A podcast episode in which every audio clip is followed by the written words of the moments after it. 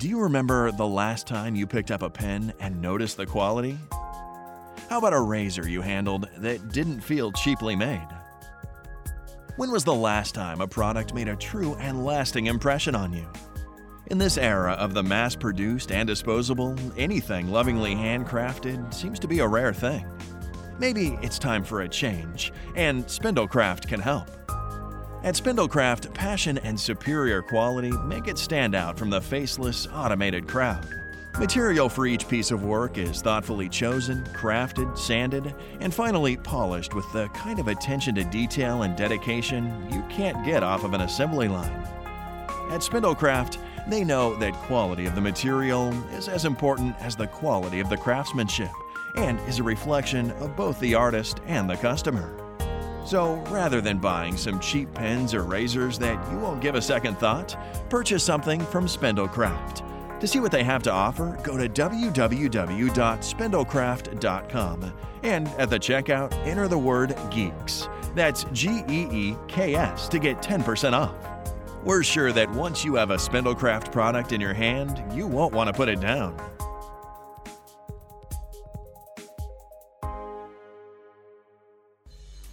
Welcome to the Freaking Geeks Podcast, the flagship podcast of Freaking Geeks Media.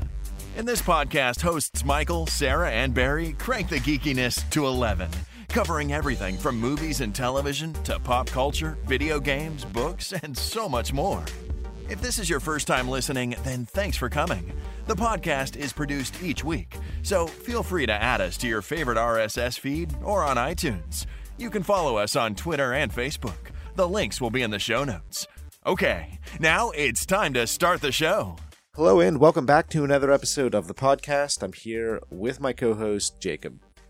Hello. All right, Jacob. So we are here to review Office Space. This is the 1999 Mike Judge directed and created comedy. And before we get into anything, what was your first experience with this movie? Uh, high school. Uh, once I hit uh, teenage years, uh, I would get exposed to all kinds of Mike Judge created stuff, uh, like Beavis and Butthead and a few other things here and there, like uh, like the movies that he created for Beavis and Butthead in the show. And then uh, somebody brought this up and mentioned it, and I was like, oh, all right, well, let's watch let's watch this. It seems like it could be interesting and funny. Why not? It's uh different than a lot of his animated stuff, so give it a try. Mm-hmm. And yeah, mostly just trying to find something that could make me laugh and being a you know a teenage boy. Something clearly stuff that was highly inappropriate humor. Uh, I was hoping for more of that. So uh, yeah, my first experience with this movie was um, it came out in '99, and I didn't see it when it came out in theaters, but when it was out on, well, DVD had just come out, but we didn't have a DVD player yet, right? So I rented it on VHS at our local video store. It was about a year or so after it came out, so. And it was one of those movies where I just looked at the cover and it just I just wanted to watch it. You know, sometimes when you're walking around, at least if you go back in time, back to when you actually went to a, a blockbuster or your local video store to rent something, sometimes the covers are what sells you on the movie, which is fine, and, and I think they're supposed to, at least to a, a point. And for me, the cover looked hilarious. This guy covered in, you know, post-it notes with this kind of really geeky looking guy uh, with big, you know, uh, thick glasses on, kind of peering over his shoulder.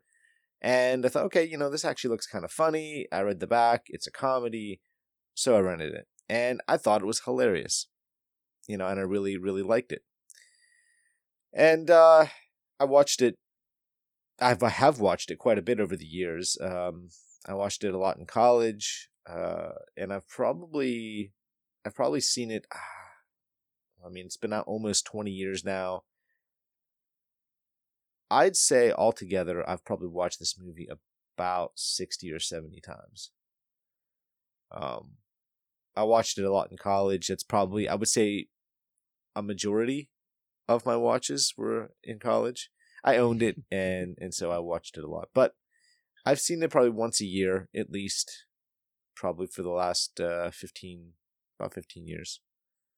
Nice. Yeah. It's definitely one of those movies. Like, Oh yeah, it's yeah. just- It's it's definitely one of those movies. It uh it just happens to be the kind of movie that is it's quick, it's not that long, and you just find yourself laughing. You know, even now after all these years, I watch it, I laugh. So Yeah. Even with some of the dated technology in it, like they could do he does a good job of making it not stuff that isn't still potentially around today, like the printer issues. No one's ever in the history of office workers are ever going to not have to deal with some way, shape, or form a printer.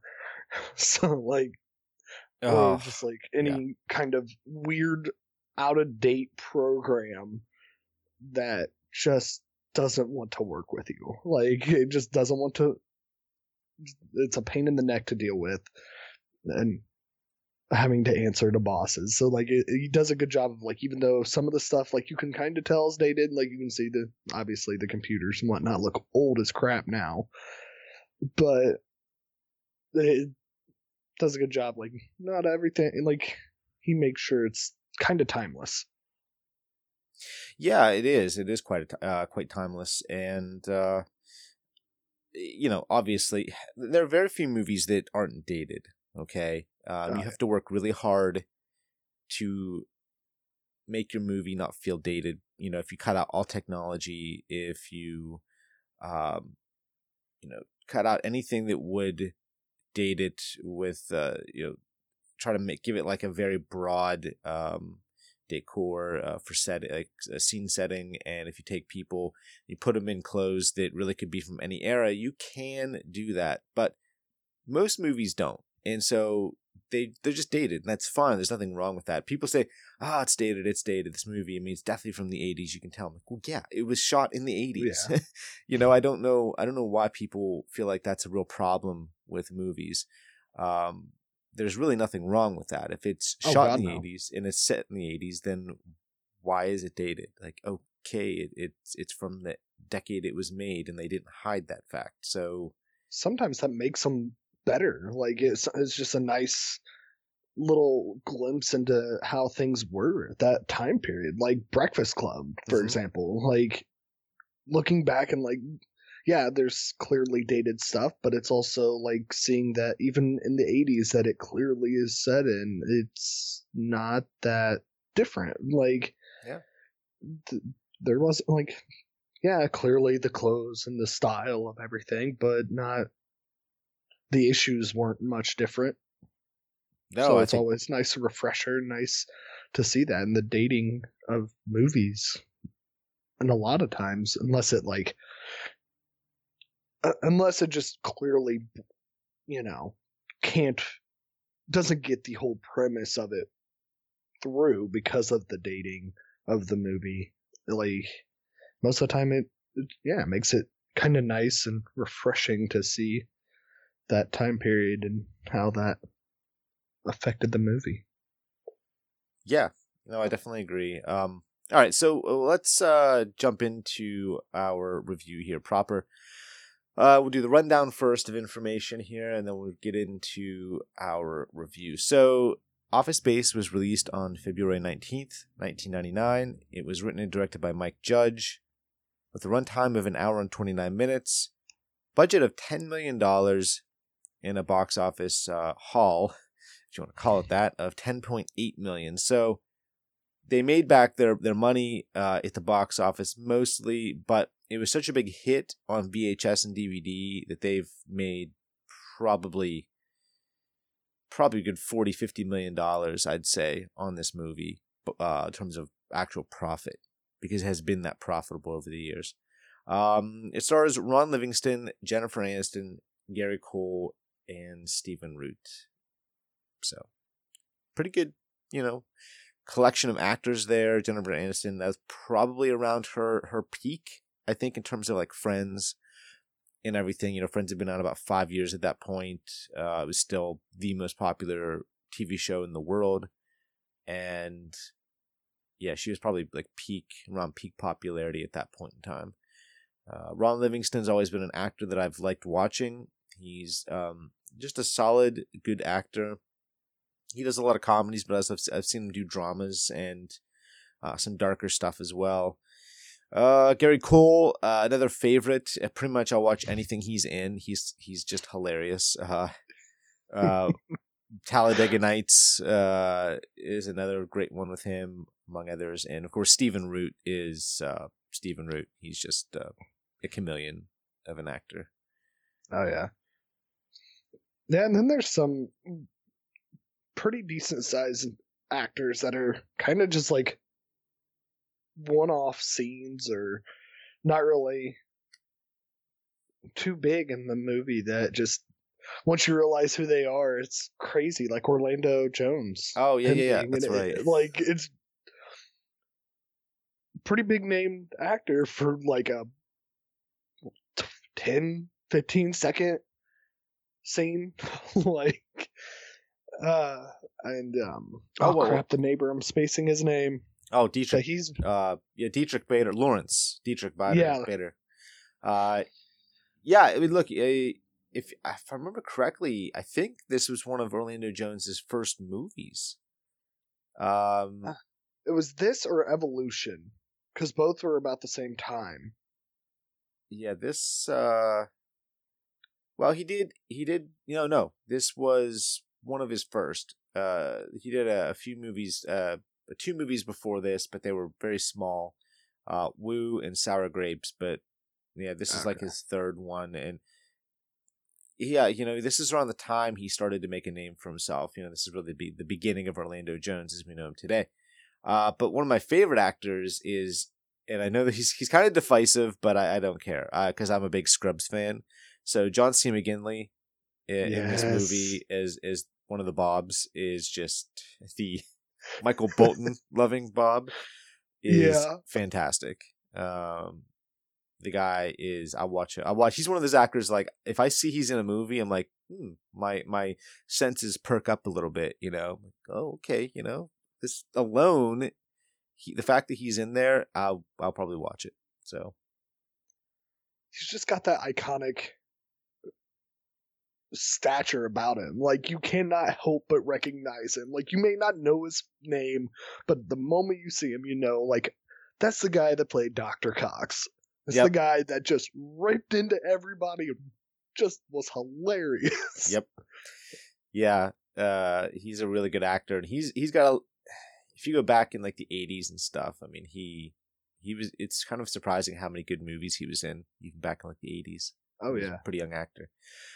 Uh, yeah. So this movie is, well, this movie is definitely hilarious, and uh, we probably should get into our review properly. Uh, really, the crux of this movie, in terms of the plot, is that it centers on Initech, which is this company, and Peter is uh, just unhappy with his job, and he goes to his uh this psychotherapist, uh, hypnosis expert or whatever, and he's just looking for some help because he just he hates his life, hates his job, and his girlfriend kind of sets this up.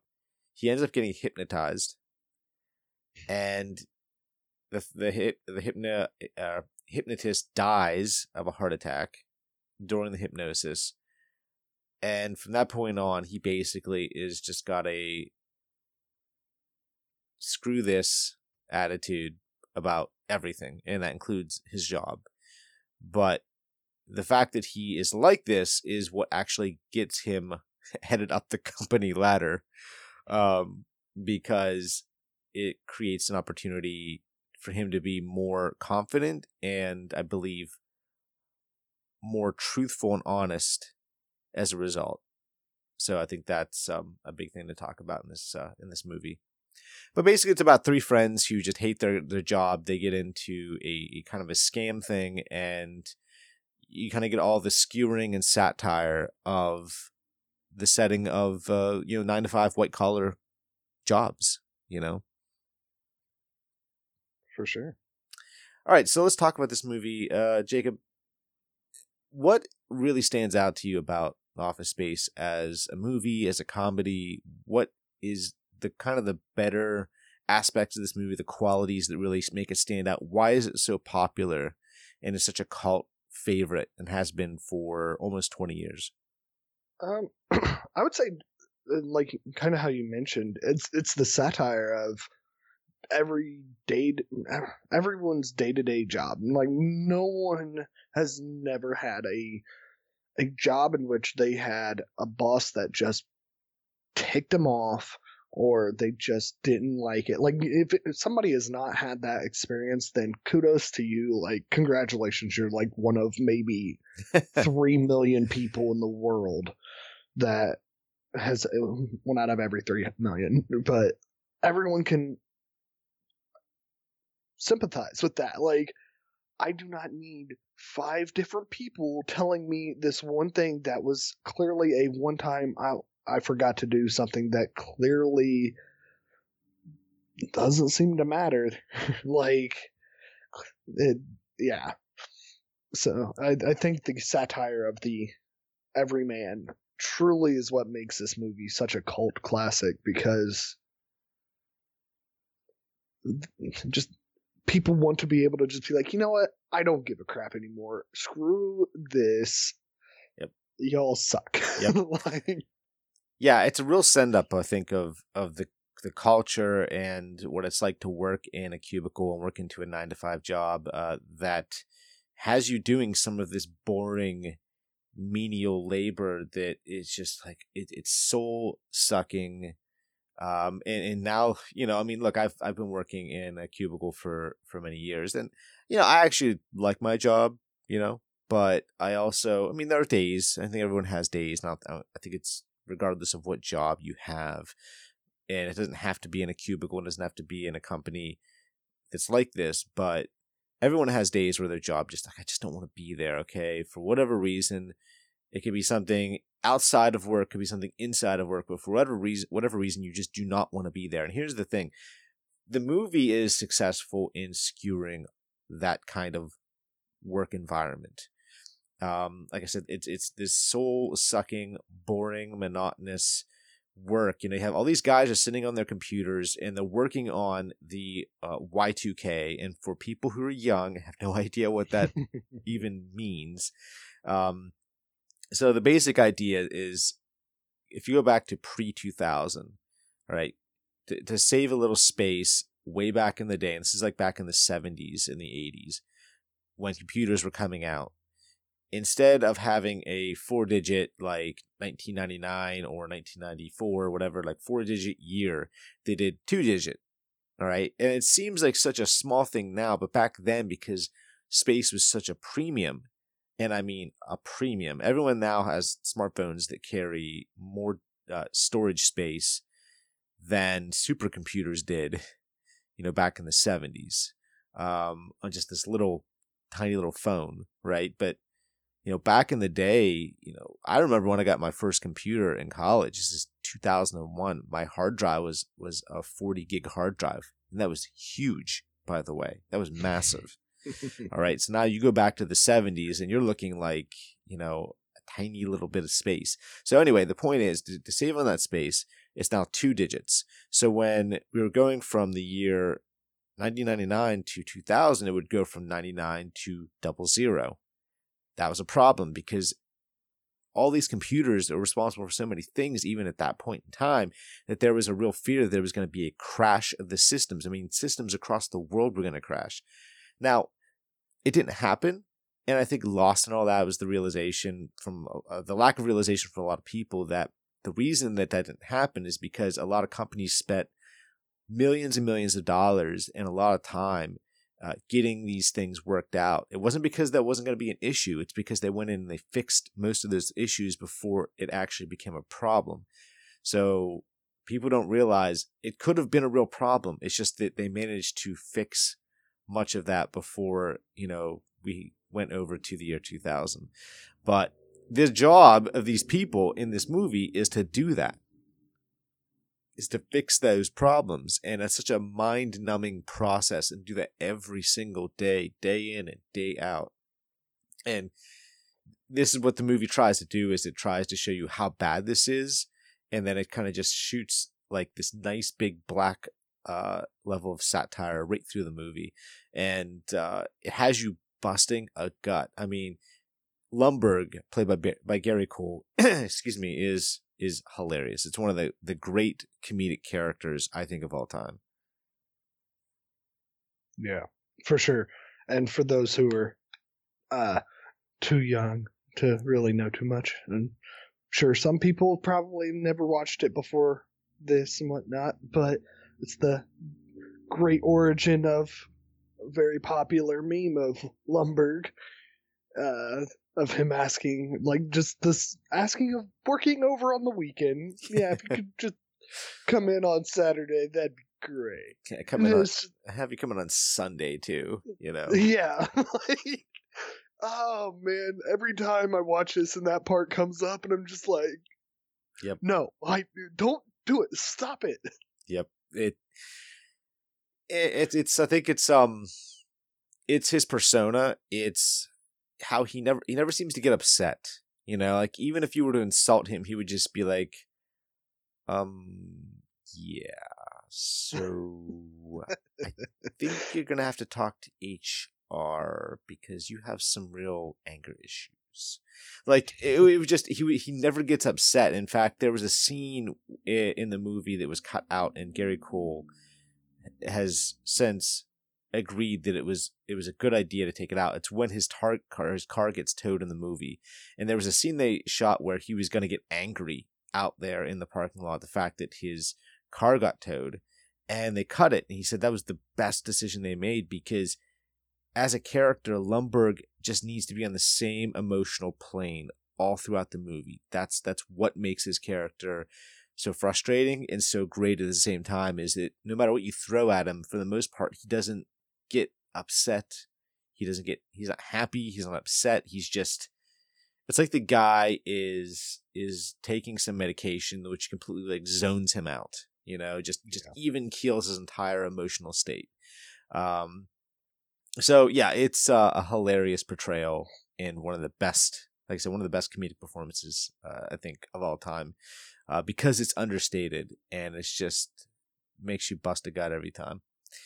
Um, so this this plot for this movie is uh, you got these these guys, they're friends, they've been working together for some time, they work at Initech, and of course Peter at this point in the movie, which is about 15 minutes in or so, he's just like screw this the Bobs are brought in by Lumbergh because they're looking to save money. They're looking to cut some people. And so they're looking for the inefficiencies within this company. This is the job of the Bobs. They interview everybody, find out where we got redundant, where they have redundancies in terms of like having two or three people doing the exact same job when one would be sufficient. So what you do, you cut two people, the one person who they feel is capable of, you know, doing the job gets to keep their job, you know. Um, and so you have Michael, Michael Bolton, which is just that that no talent ass clown, um, which is great. See, you're laughing. You can't even keep a straight face.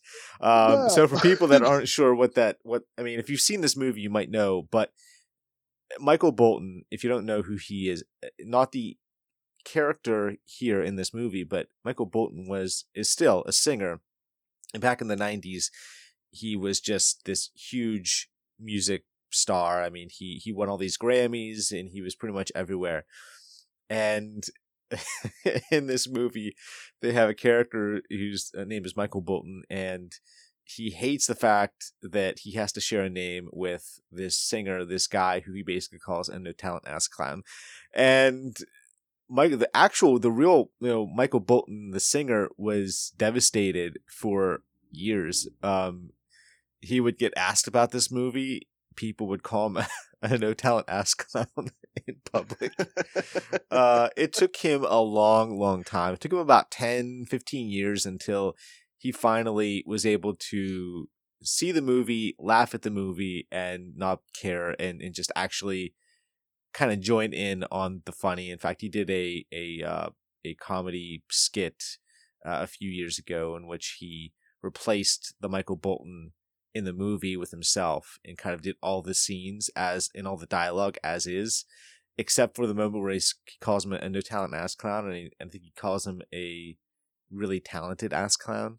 Extremely talented. Extremely ass talented clown. ass clown. That's what it was, and so Yeah. um, it's just it's just hilarious, and so that that's one of the funny things in the movie. But anyway, uh, so Peter he he gets uh, hypnotized, and then he's in the in this just I don't care, I don't give a fuck attitude in this movie for about the first half of the runtime, and it's this attitude which actually serves him well. Okay, um, and it's played for laughs, but it's also you know a satirical send up of of what it's like to not care and yet still succeed within a company.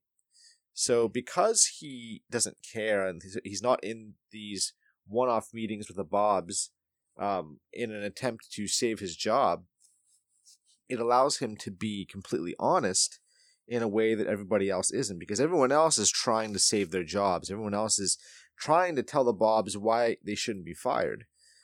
And this is what makes it refreshing for them to have someone come in and just give them the unvarnished truth. So Peter's like, yeah, hey, look, you know, I come in like 15 minutes late every day. I come in through the side door so that Lumbergh doesn't catch me. And at first you're thinking, this dude, this is the worst thing you could be doing. Why are you telling these guys that this is what you do? Because this is the way you get fired. But but then he kind of launches in about the TPS reports, which is great. And, you know, about how he has eight bosses. And if he does anything wrong, he has eight bosses coming down to tell him the exact same thing that he's done wrong each time. And so this refreshing honesty is what impresses the Bobs because they're looking for inefficiencies in the workplace. So, in fact, Peter's helping them out actually by telling them the truth and all the things that are wrong in the company. So he's kind of like it's like they're on the same level, on the same plane because he's on their on their level because he's being honest about what's going on within Initech itself.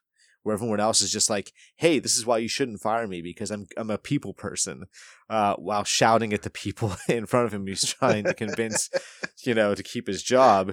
Um, and so this is why Peter succeeds in this movie, whereas everybody else doesn't. They don't connect with the Bobs. That's the problem. Michael Bolton doesn't connect because even though he's got the same name as as Michael Bolton, the singer, and obviously one one of the Bobs is a huge fan. They can tell he's not really a Michael Bolton fan, and so yeah, he's being cut. Or uh, the guy I was just talking about, the one that's um, oh, what's the guy, uh, the actor's name? Um, uh, I'm trying to think of the guy, the actor in the movie. Dang it. Uh, oh, uh, the I'm a people person. yeah. I It's oh crap. I had it. well, I'll, I'll just have to look it up. so It's like um. I've seen him in other movies. the actor. Yeah. Um. Oh, Tom Smykowski, uh, played by Richard Rao. So yeah, so he's just like, well, why don't you, you know, why don't you go up and deal with with, or why don't you? To think. that He gets the work order from somebody in the back, who then gives it to him, who then he then goes up and talks to to the customer. Whereas they're like, well, why can't that person just go up and do it themselves? Essentially, cutting out Tom's job, and that's when he's just like, I'm a people person. They're not. They don't have people skills. They don't know how to talk to people, and it's They can't uh, talk to the customer. right. And so it, it's it's this um it's this lack of connecting with the Bobs, and I think in a lot of ways being brutally honest, which is my job probably isn't all that necessary. But if we did this, this, and this, then maybe my job would be necessary. And so uh, Peter succeeds, and they're on his level, and they think he's upper management material. My problem with this movie is the second half, or more like the thir- the the last act of the movie. So, uh, Peter decides to employ both of his friends to help do this this scheme because Michael Bolton, Michael says that he's got this this uh, bit of uh, this program which will take out you know like half a cent or something like that.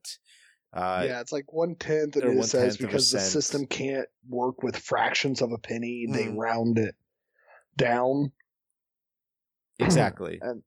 Yeah, and so it, it would take fractions of a penny and then they would put it into an account and if they did this you know so many times over the course of so many months they would have all this money and they would basically be stealing it from Initech and peter's like what why does that sound familiar he's like oh yeah it was like the, the one of the plots in like superman 2 i think or Superman. Yeah, it- was one of the really bad Superman. Uh, or one of the bad supermans 3. superman 3 Yeah, it was like. Superman three. Yeah, yeah. So it's like, okay, boy, that's not a good.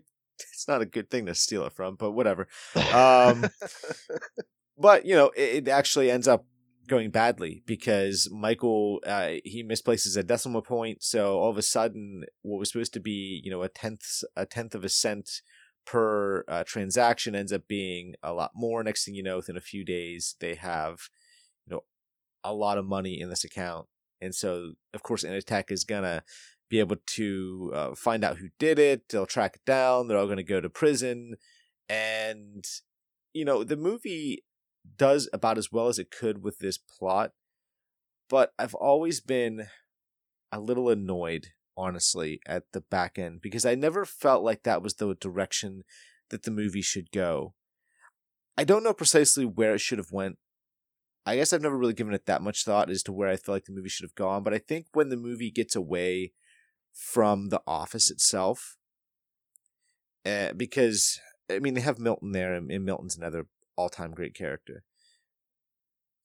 Then when they get away from the office and dealing with all the stuff going on within the office, it takes away, I think, from some of the best parts of that movie. If you look at the first 45 minutes of this movie or so, it is fantastic. It's hilarious. You're busting a gut.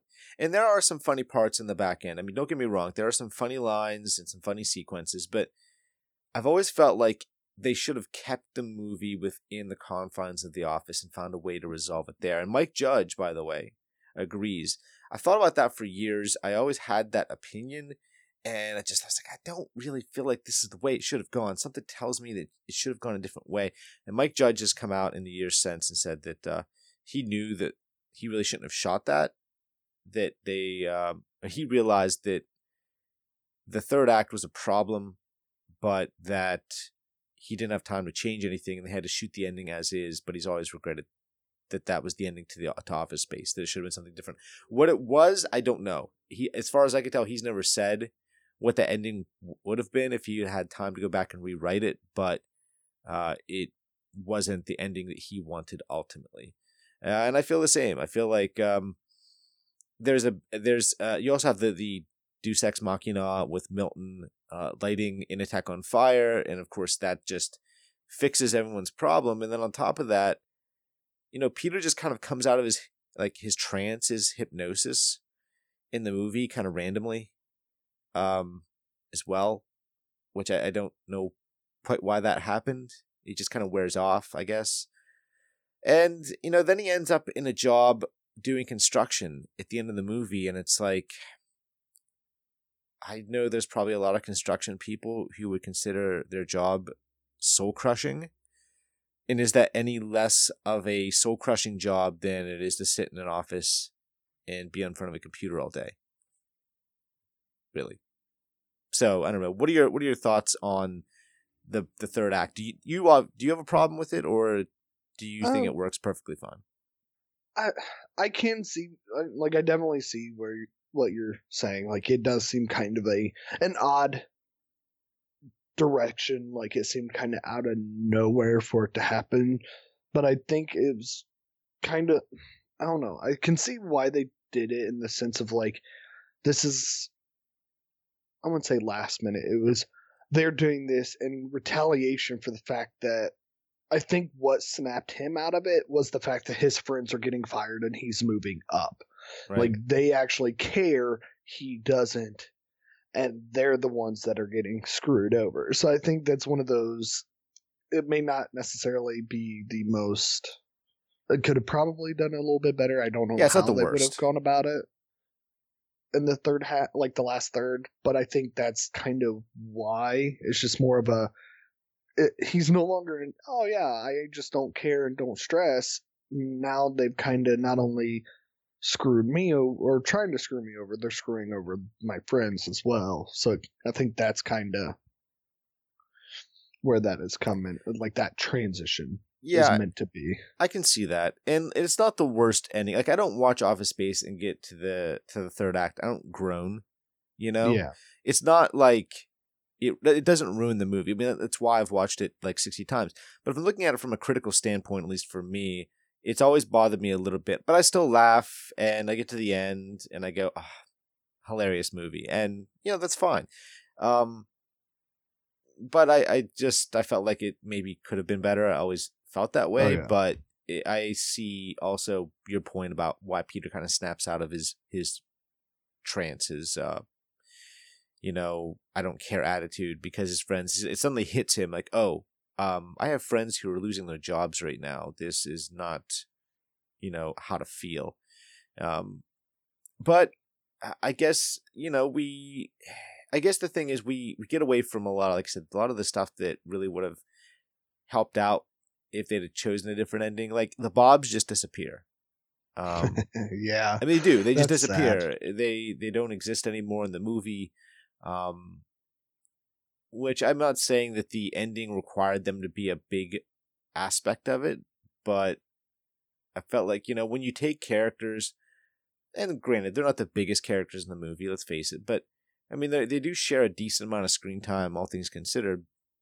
And I just I feel like when you take characters and they just disappear from a movie for no reason, because they're simply not needed anymore, but it's because you've kind of veered off in an entirely different direction with the plot.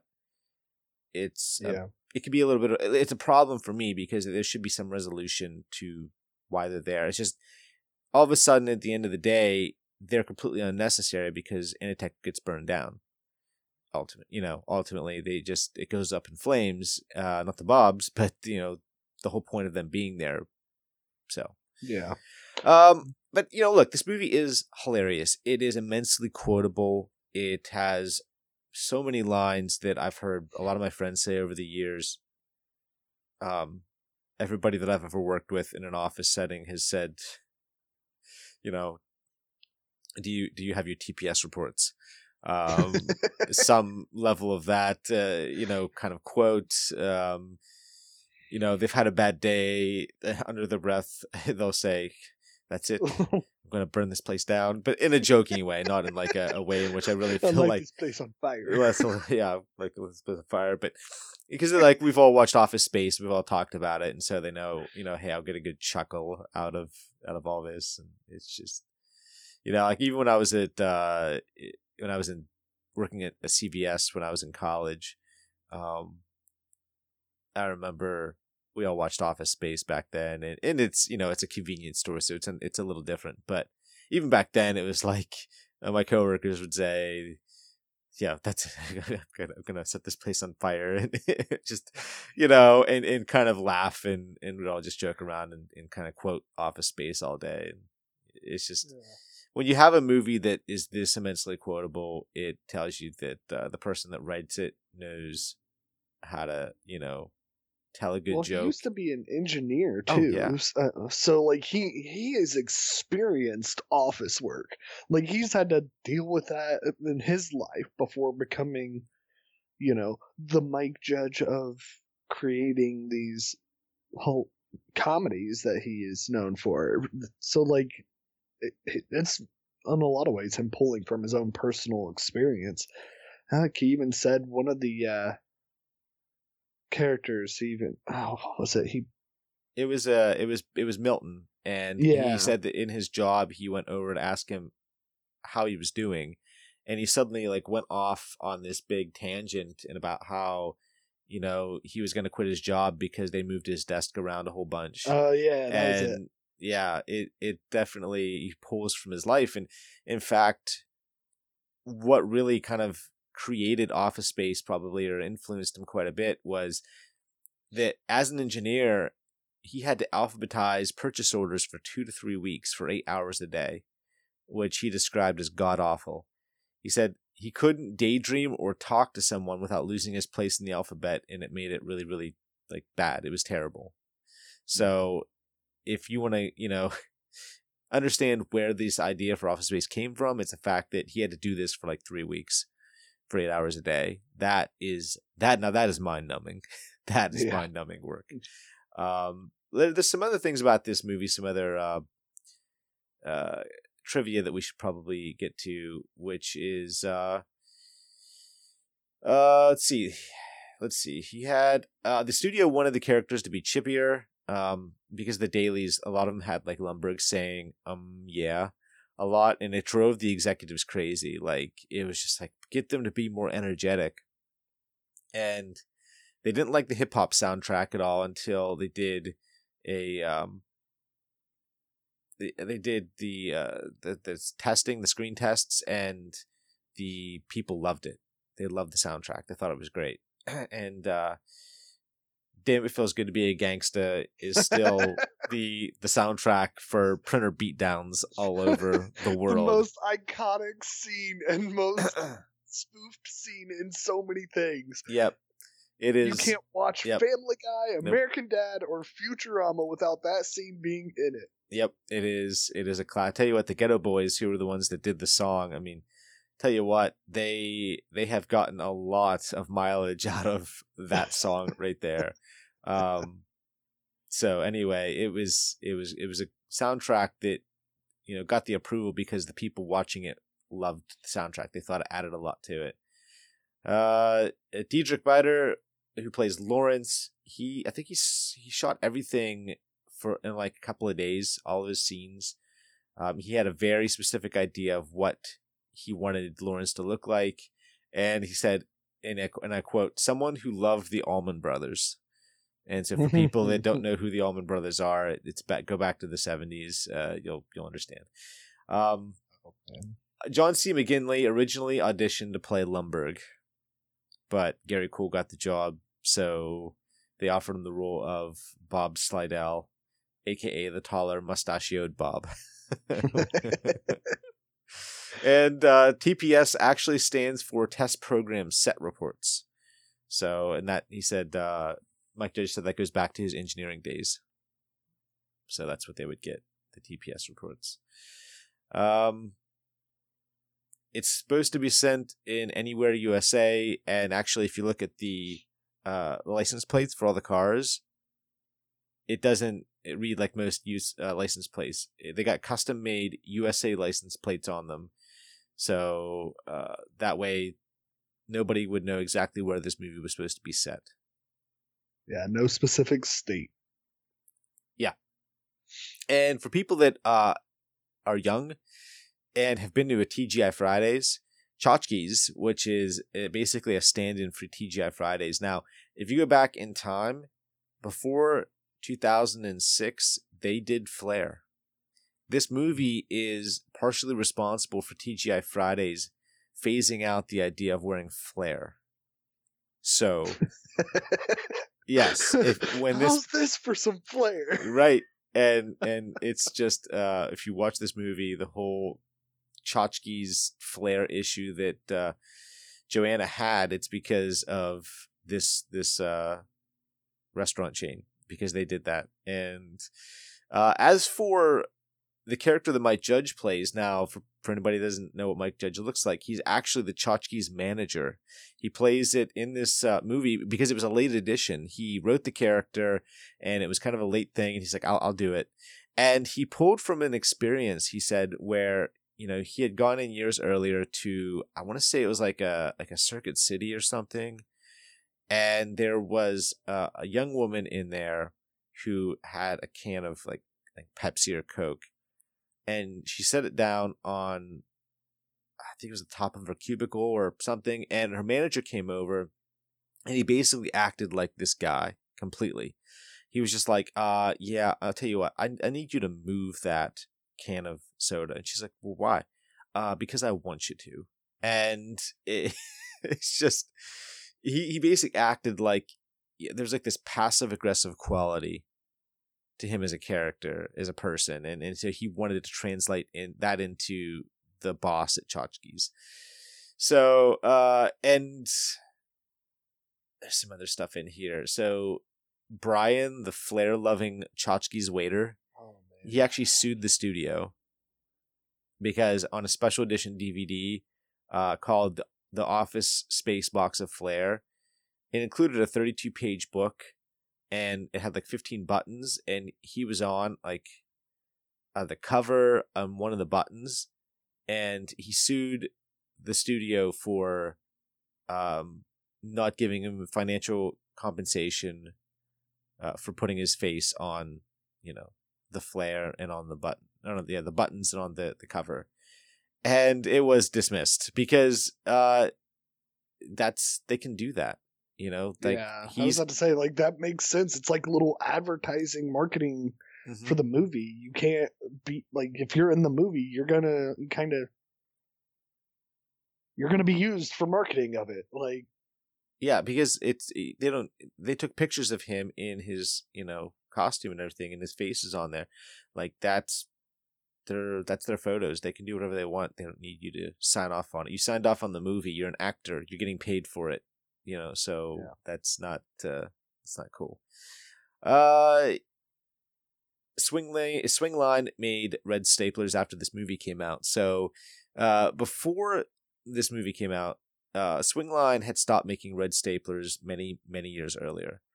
And then when this came out, they got calls and emails from people wanting to know where they could buy a red stapler. And they would email or, or if it was on the phone, they would say, "We know we don't make that that model. We don't make uh, any of our staplers using the color red." And they got so many calls for it, they finally decided in April of 2002 to do a Rio Red model, which is the same color and the same design as the one in Office Space, which tells you how popular Office Space is that they can get a company to do a new model and a new color of uh, a stapler found in a movie that was a prop. That the prop company had to paint red because they needed a color that stood out, and so they chose red. That's power right there. yeah, that, that's crazy to think. It's like uh with The Office, the show, like it impacted quite a bit as well. Oh yeah, And, like it's one of those things. Like you'd be surprised at how powerful movies can be. Oh, definitely. Um, so here's another bit of trivia for you: the PC load letter scene, uh, was not scripted. So when uh, Michael, when he's like in front of the printer early in the movie, he actually had more lines to say to Peter, to Ron Livingston, but he was interrupted by the photocopier jamming, and he didn't understand what it meant when it said PC load letter. So that's like he was like he was like jamming, like slamming into the into the in the printer, and he, he didn't know what it meant. So he had more lines to say, but it was such a good take that they decided to include it in the movie.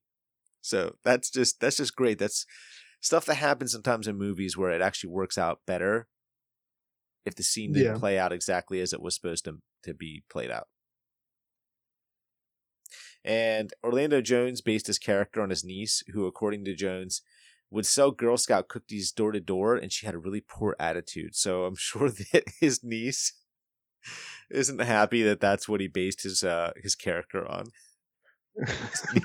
Especially saying like, I was addicted to crack.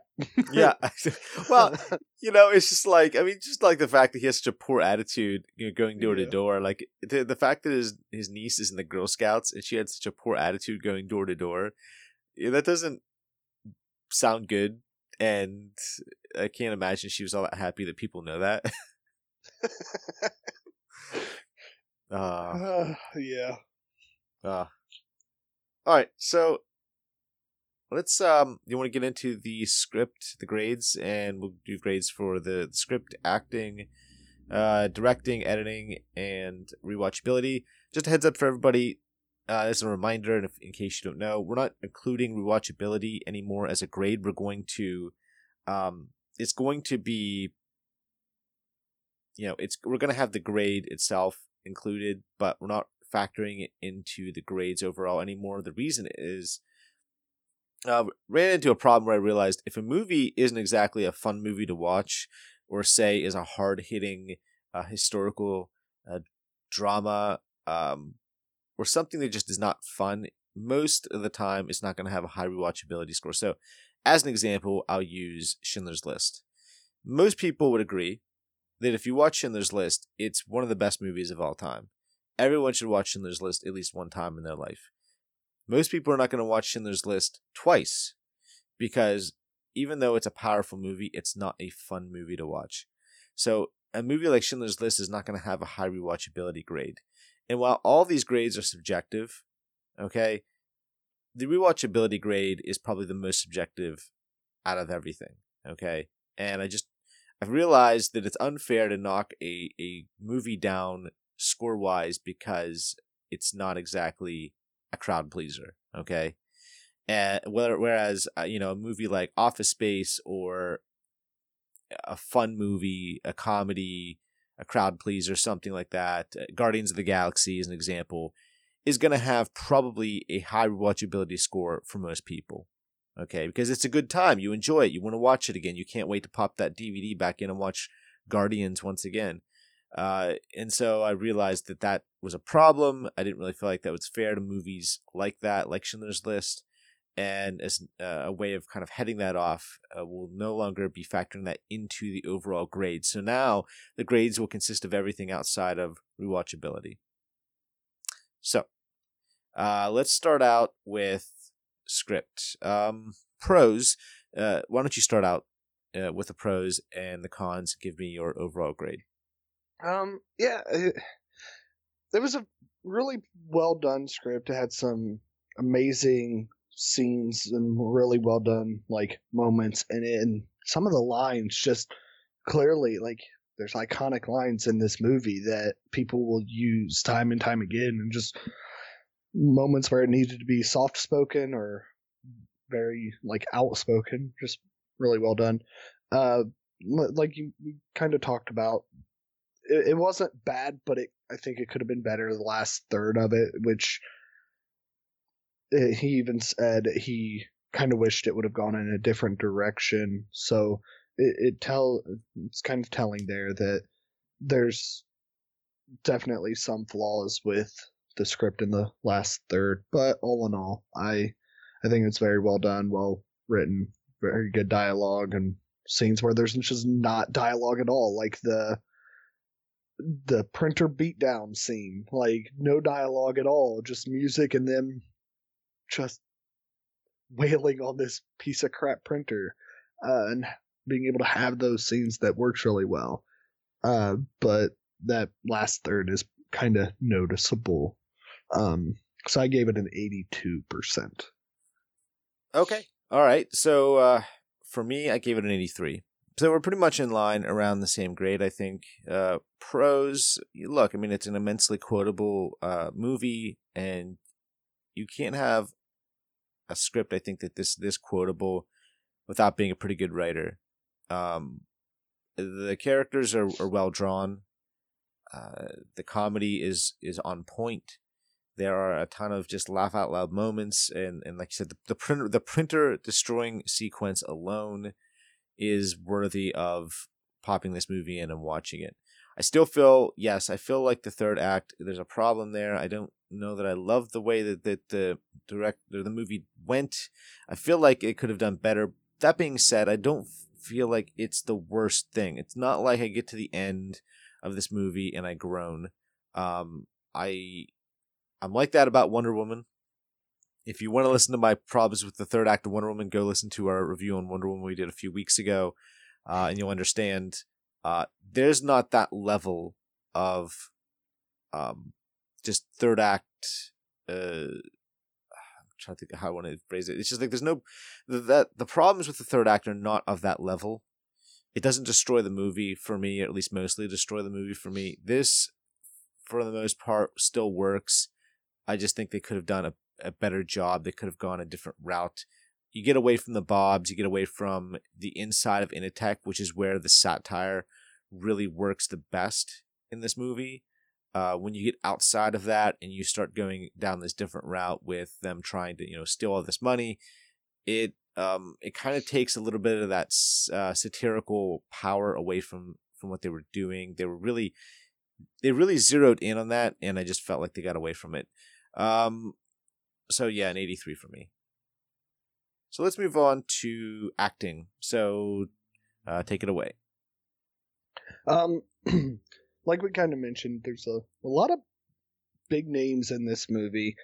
I wouldn't say like anything that really the only actor or that is still been doing a lot of big name stuff as of late would be Jennifer Aniston, but still quite a few big names in it and face recognizable faces. Mm-hmm. Uh, but yeah, they I, a lot of really good, solid acting. Um, some did significantly better. Uh, clearly, like Gary Cole, uh, just being able to put on that one level of emotion, like not like oh he's phoning it in, but like truly portraying that this boss doesn't care about this employee. Like he's doing it because you work for him.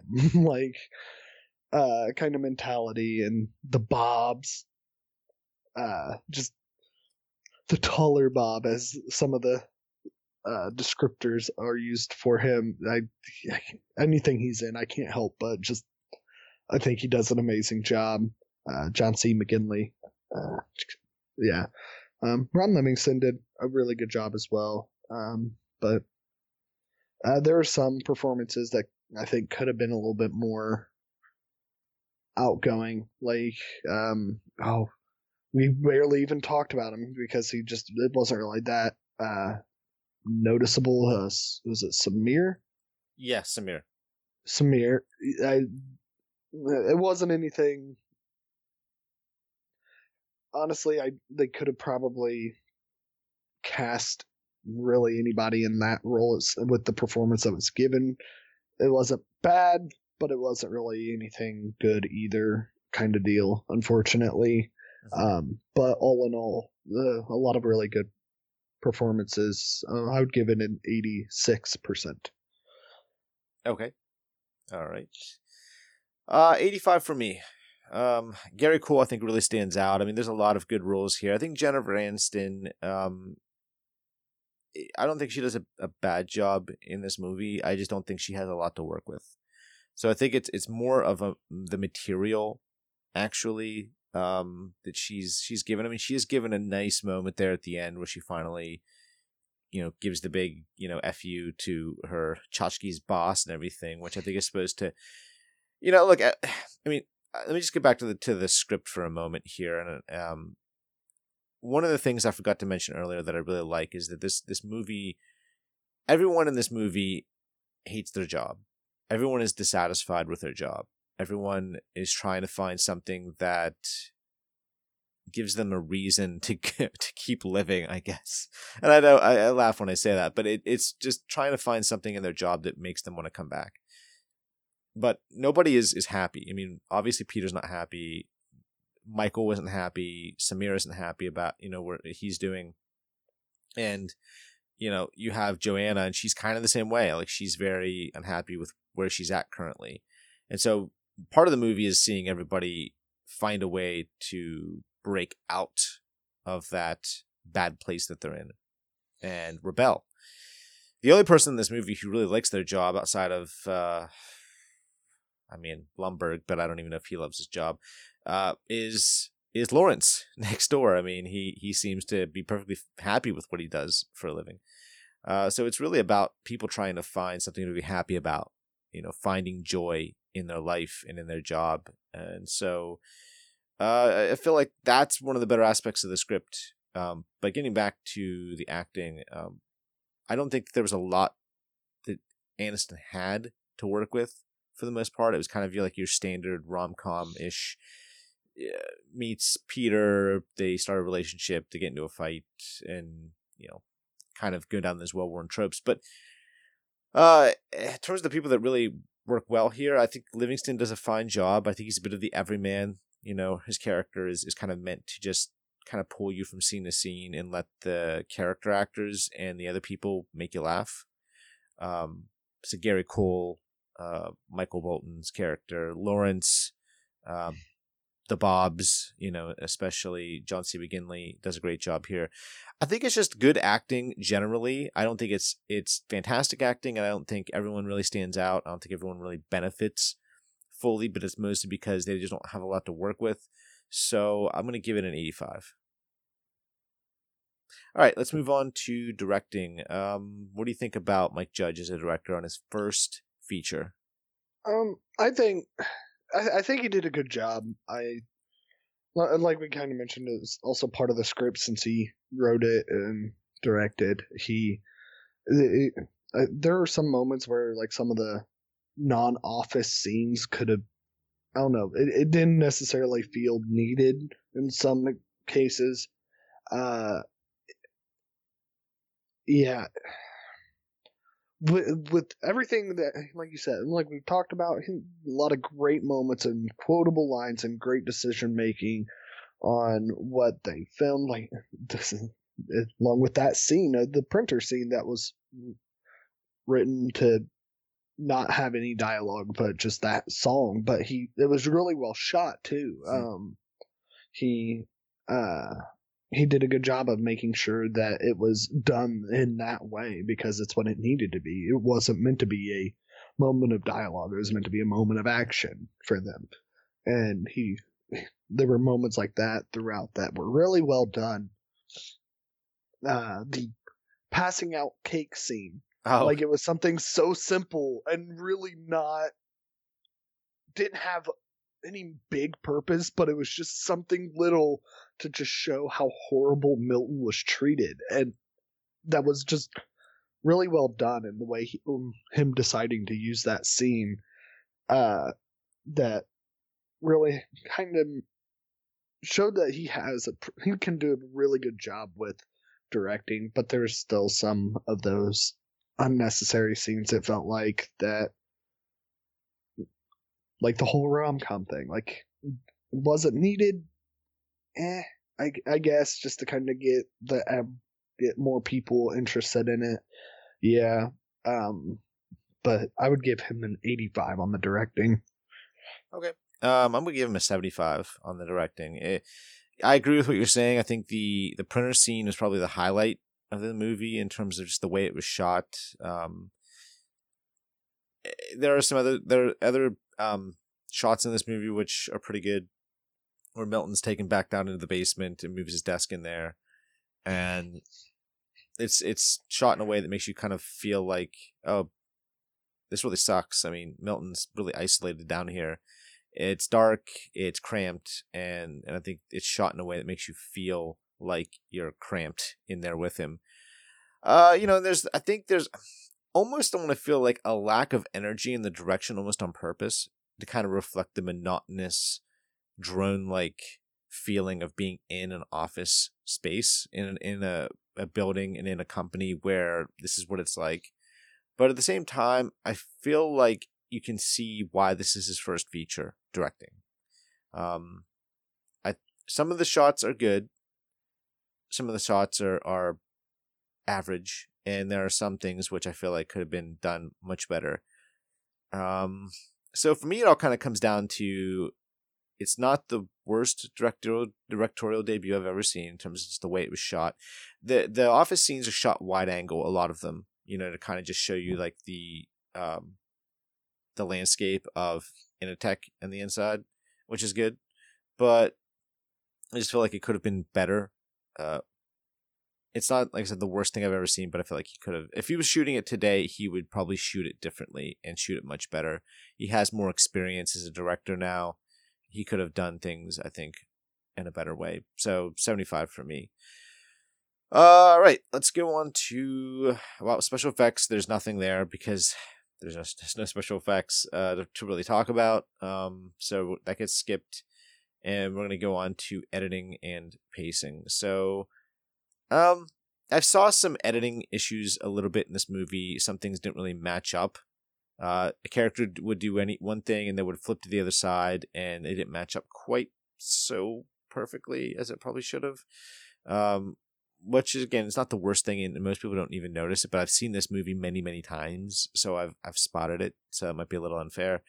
Uh, as for the pacing, um, you know, I think it's a, it's a fairly well paced movie. There isn't a lot of of fat. It, the movie gets down to business pretty quickly. Uh, it moves through all of its plot at a fairly good pace, I think overall. Um, yeah, I'll I'll give it an 83. I think for editing and pacing. Sounds good. Um, yeah, it, it was a, a really nice length. Like pacing, everything about the pacing really was pretty good for what it needed to be. Uh, sometimes you'll find movies that with comedies like they get a little too long and then the the jokes run out and then you're last left with that last 20 minutes where it's just nothing really funny. Like you could tell they're struggling and they're scraping the bottom of the barrel for uh, some of the lines or jokes or something to make you laugh. Um with uh the editing yeah there there were some some flaws here and there but uh for being a movie with really more of a just office setting kind of scenario. That's what it's focusing on. It was nothing that was too jarring by any stretch. Uh, mostly, like I mentioned, kind of with the directing, there were some scenes I feel like could have either, if they really wanted to keep them in, I felt like they could have slimmed those down and focused that, use that extra time to kind of go more with the office stuff and kind of keep that like uh I wanted to know what the hell the Bobs and Lim- Lumbergh were talking about when they were questioning him, like yeah. more in depth. They they kind of let you kind of faded out on that scene, and it's like, uh, wait, hold on, I want to see, I want to see him kind of struggle a little bit to explain what he does. Like, like he's they put everyone else on the spot. I wanted to see him kind of do that as well, and it, I don't know. I feel like there were some things like that that could have been given some more time, while the others that really didn't need all that time developed, like the the barbecue scene. Yeah, some of that we really didn't need a whole lot of that extra stuff. Um, whatnot. So. I, I know. I, I agree. I think that they really, like I said, I mean, this goes back to the whole third act problem. They really could have mined instead of taking the movie in that direction. I mean, they could have taken it in a way in which we see Bill Lumbergh brought down yeah. within that company. And, you know, maybe the movie ends with Lumbergh having to work for Peter or something. And Peter's the one saying, uh, hey, Lumbergh, can you, can you, I need to have you come in on Saturday.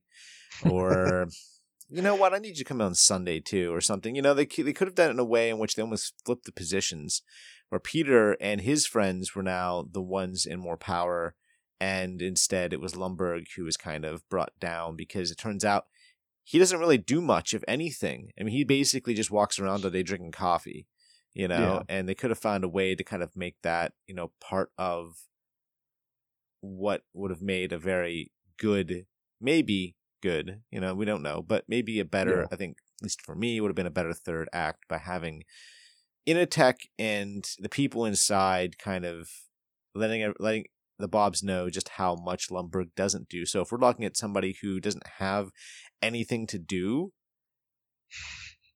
it's, it's Lumbergh. Out of everybody in that yeah. in that whole place, he's probably the one that has the least amount to do. So he's the one that probably could go. Yeah, yeah, and like it's just one of those things. Like maybe there's a reason why he wanted to leave that one up to like our own speculation as to how that may have gone. I don't know, but um, overall, nothing, nothing too jarring or anything too bad like that. Um, so I'd give the editing and pacing an 87. Okay. All right, so rewatchability, uh, pretty quick here. I'm gonna give it a 90. Um, it's a movie that I feel like is, despite some of the issues I have, I feel like it's it's very rewatchable. Um, you could pop this thing on any time of day. Um, I told you before we started recording, this is the kind of movie where if I have nothing to do and I'm flipping through the channels and I see Office Space is on, I probably don't have anything to get to, so I'm going to be sitting and watching this movie for the next two hours, almost two hours, um, with commercials. So I'm just I've always been like that. If it's on, I'm probably watching it. If it's halfway through, I'll finish off the movie. So uh, I do really enjoy watching Office Space, and so it, to me, it gets a high rewatchability grade. Sounds good.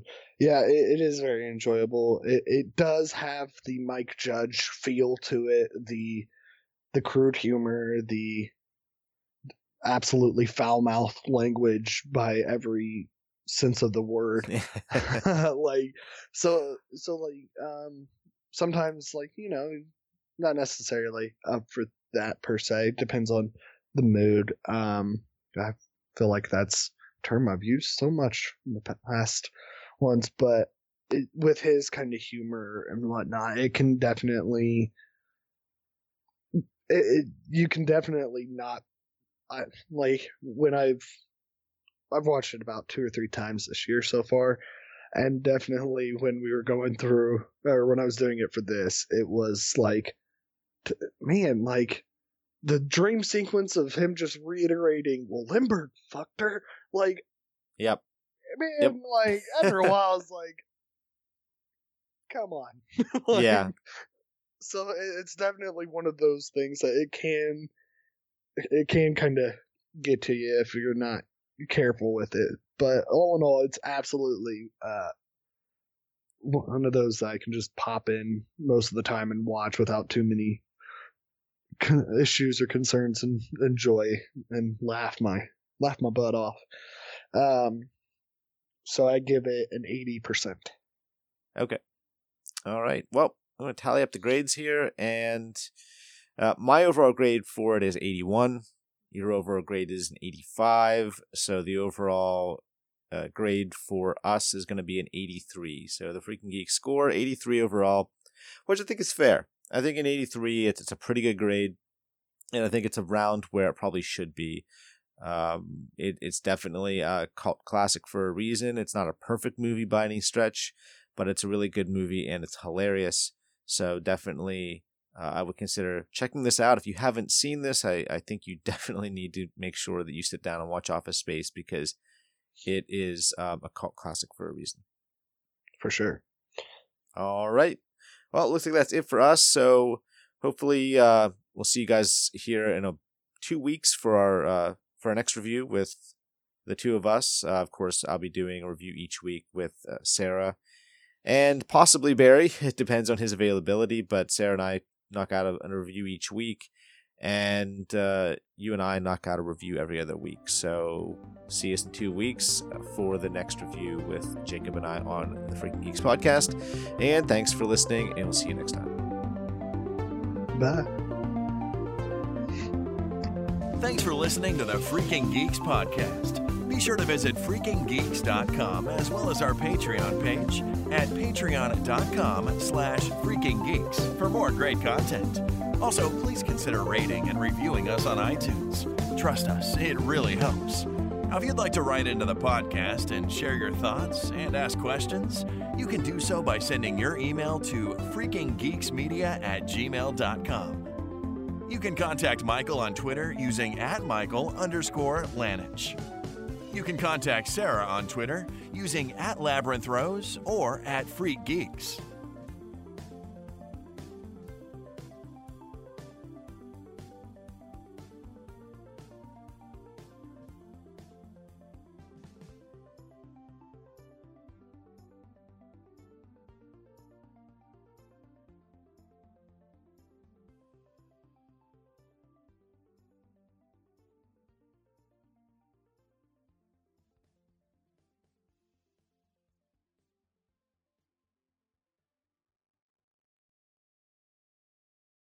Intro music for this episode is Danger Storm by Kevin MacLeod, which can be found at incompetech.com, licensed under Creative Commons by Attribution 3.0 license. Outro music is Nowhere Land by Kevin MacLeod, which can be found at incompetech.com, licensed under Creative Commons by Attribution 3.0 license. You can also find the attribution in the episode description as well.